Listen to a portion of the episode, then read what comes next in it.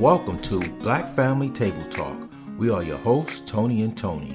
Listen in weekly as we discover ways to build a strong black family. What are we going to discuss today, Tony?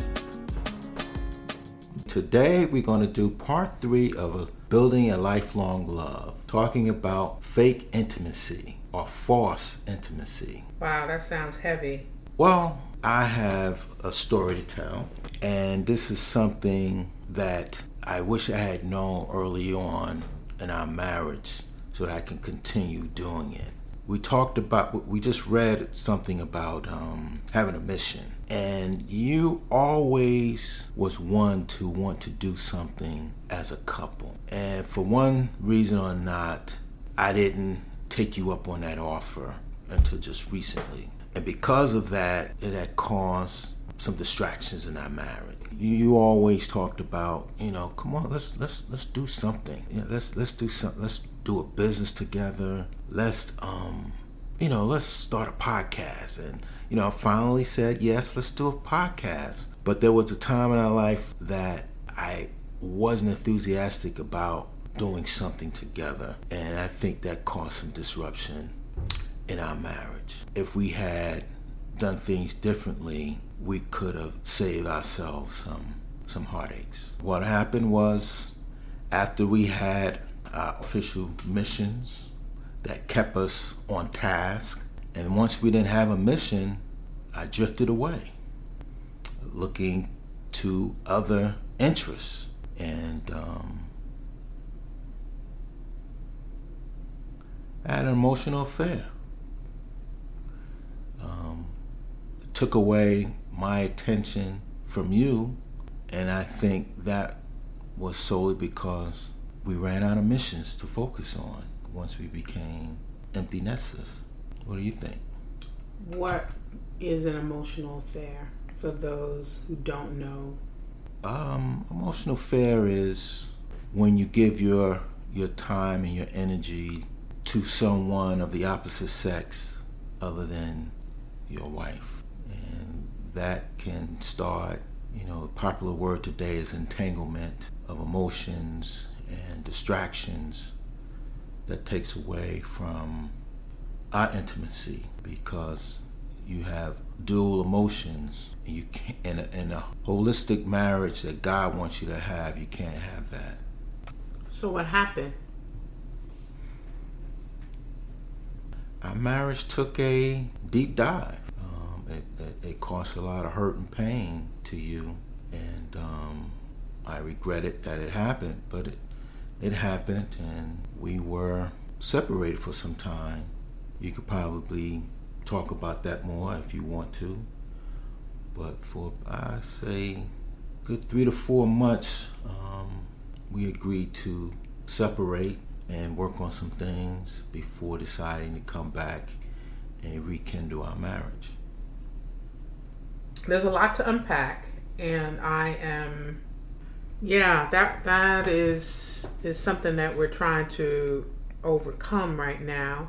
Um, the discovery happened just a year ago when I um, realized that that there were I was competing with uh, for your time and energy and emotion with someone who was not um, in our family, meaning our immediate family. Uh, and quite honest, it was devastating. It took me to a level of low that I never thought that I could go to. And although, although I do believe that it was not a sexual affair, it was, and it was in fact an emotional affair it really didn't matter to me. And i think it needs to it needs to be clear when people think that well first of all one in four couples experience infidelity in their marriage. And i cannot imagine that walk one in every four couples are walking around having gone through this situation. And it led to a book that i wrote called let it go. And it's a it's a walk through what happens when you give your life to your family and your husband and then they walk away. And that's what I felt like. I felt like you all have literally walked away from me after I devoted my life to you all, um, having surrendered everything that meant anything to me, including my career, because I was a prosecutor's investigator, and I gave that up to be a full time mom. But I gave it up because I felt as though the best thing for me was to be totally involved in my children's lives without distraction. So when we got to the point where we empty nested and then we adopted, and um, we had some pro- problems with our adopted adopted son when he became a teenager, and that was really rough for us.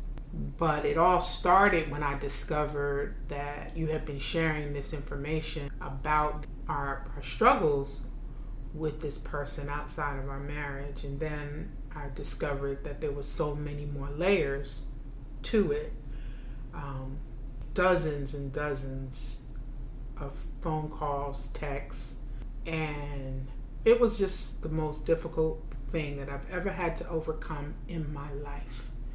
Because what it did for me is it tainted our experience and made me feel as though our relationship on the surface was just surface. It was artificial intimacy. It was fake intimacy. Because here I was thinking that I'm giving in a continuation of giving my all. And I've been giving my all for over 25 years to my family. And um, I think I, I thought that each one of you had walked away from me including my children. Everybody got what they wanted and they just left, including you.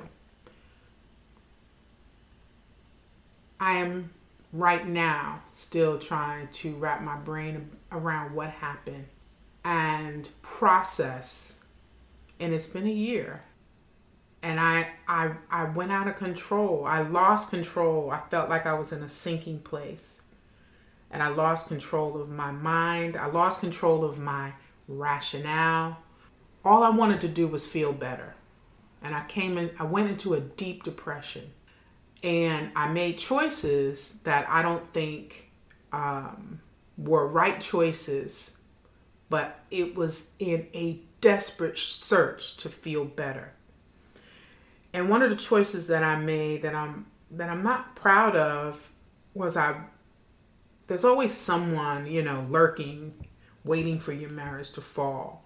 And so I reached out to a friend that I went to college with and developed an emotional relationship um, with that person for about maybe about a month or so during this trying to figure stuff out.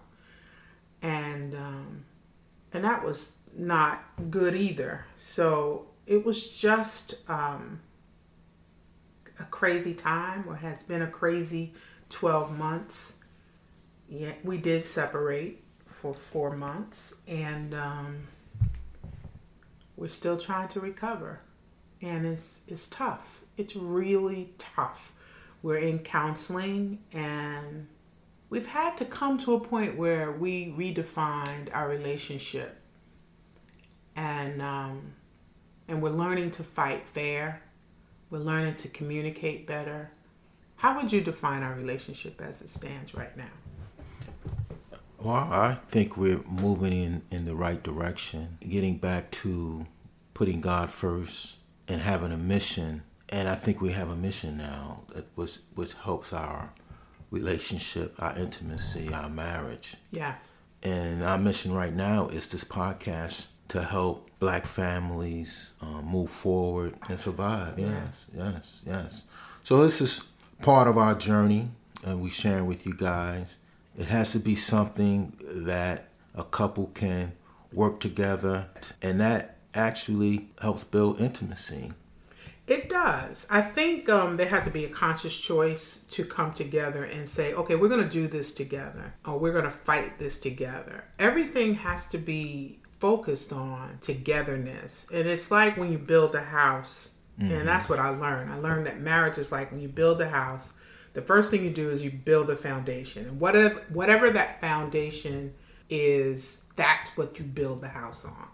And then each as time passes on, you have to build brick by brick and you should have a goal for year one or goals for year mm-hmm. two or goals Yes. for year Yes. five goals and it's it's like just making a plan Yep. of what this house is going to look like and mm-hmm. coming together on how this house is going to look finished and what happens i think is people get tired Yeah. And we get distracted mm-hmm. and we focus on other things like personal careers and children the marriage house stops being built Absolutely. and so when empty nest comes, you look around and you have an unfinished house. And you've got some bricks laying over here and some bricks laying over there Yeah. Yeah. that have not been added to the foundation, of the house. Yeah. Doesn't have a roof, doesn't have a heating system, doesn't have the things that will keep you secure for the remaining years. I, And, I uh, agree. Different phases. Yeah. And Having a plan for different phases of your life. And that's devastating. And I think we spend a lot of time and energy in our culture actually building things outside of our house. We build our careers um, outside of the marital house. Uh, we build our careers. We build physical house. And, in, in the book uh, by Gary Thomas, A Lifelong Love, he asks these questions. If you ask yourself on your wedding day the following questions, what would you say? Are you going to be more concerned about how your big your office is than how intimate your marriage is? Do you care more about how impressed people are by your house than how well the two of you relate together as a couple? And do you think you'll find satisfaction in life by being respected for what you do while being miserable at home? And then finally, I'm going to add this this last one. Are you trying to impress your friends by how good your wife looks rather than how you can be a good partner to satisfy and please her? So when you think about those questions, um, I think that's where we spend our energy. Getting a big house, driving a nice car, uh, working out in the gym, looking good, and all of that energy is put into that because there's a there's a roadmap there. There's there's a trend towards doing that, and there's not a trend towards how intimate can you be with your with your husband or your spouse. I think that that alone could save a whole lot of people some time and some steps when it comes to artificial versus real intimacy. Intimacy. I would agree. Took the words right out of my mouth. Artificial intimacy versus real intimacy can get clouded because you have so much busy stuff to do. Mm-hmm. And you don't take the time to focus Yeah. on the marriage and have a mission for the marriage. Well, what do you mean by mission for the marriage? Well, that would be the things that bring you together. It's an important assignment. A marriage should have a mission and an assignment to carry out. Your purpose. What is the purpose of our union? Yeah, and you, what that brings to mind um, says, "What are you marrying for?" Uh, or the question, "Why did I get married?" Or who are you marrying for? And I think a lot of people um, would benefit from asking themselves that question. Why why do I want to get married or why did I get married? What did I get married for? I, I, I think that's a that's That's an excellent question. yeah. What did you get married? Because for? if it's just for love, once, you know, that novelty wears off, where do you go from there? yeah, but love what? What is then? Everybody has a different definition of what love is. Is love could be I want you to make me happy. That's how you show you love me. Right. love right. means I'm I want somebody to sleep with at night. Exactly. Love mean could mean could mean a lot of things. Could mean a lot of things. So that's a great question to ask. Mm. You know, what does this union represent? What does this union stand for? Yeah, What is the mission of our marriage? That's the glue to the marriage. Keep the marriage together. Marriage fall apart when it's all superficial. It's all about Okay, she looks well, he looks well, he makes me happy. That can hold you together for some time, mm-hmm. you know, raising kids, uh, you have a job to do. Mm-hmm. But once you get past all of that, mm-hmm. what are you left with? The ultimate mission should be seek first the kingdom of God, and that helps lines up things as you pray about what your mission, your purpose is. And then as a couple, I think that's the first thing a marriage should have. That relationship. Yeah, over and above seeking God. I think seeking God that's is what keeps you step. to get married. Well, why did you get married? Now thinking about it, I don't know if I got married for the right reasons, but I think I got I got married because I was in love. I was in love with you. I, things we had in common. We had a lot of long talks about what we wanted our future to be. And I saw you in my future. Those are the reasons why I got married. Why did you get married? I got married because it was honestly, I had graduated from college and it was like, okay, what else is next? You know, it was just like checking a box. I was started just dating in search of a husband. Mm. And which is I, I, would not recommend that to my daughters. I don't recommend it to our daughters now. Um, I recommend that they be the best person that they can be mm-hmm. so that a man who is in search of a virtuous woman, they will be able to present themselves as such and just concentrate and focus on being and enjoying life as a whole human being and in search mm. of their relationship with God. They're doing that. I think they're focusing on being whole human beings. I agree. Um, I agree. And not looking for somebody to complete you. Yeah, not yeah, exactly. Two whole uh-huh. individuals coming together. Yeah, I, I, I agree. I, I think that will be my takeaway from this whole discussion, and which I think is a big part of establishing that mission because you are a whole person, mm-hmm. And so mm-hmm. yeah. Go ahead. C- coming together Com- as one. Coming together as one mm-hmm. is is the, is the ideal situation. Mm-hmm. I mean, it's the ideal situation, but as I was talking earlier, putting God first helps you. If you in a situation that's not an ideal situation, putting God first can help you get there. Finding your purpose and finding your mission if you don't have it because no one's perfect in life.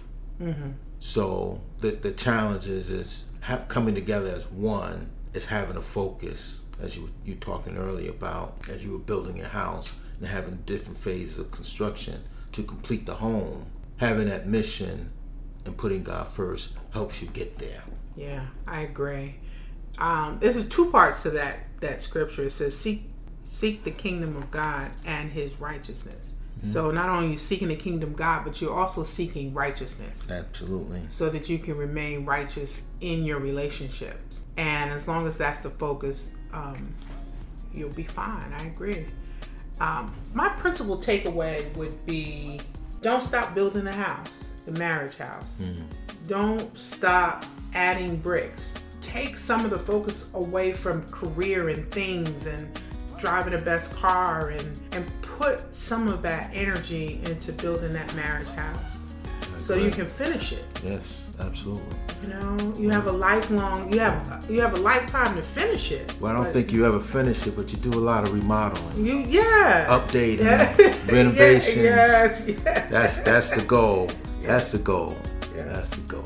Black Family Table Talk. That's what's up.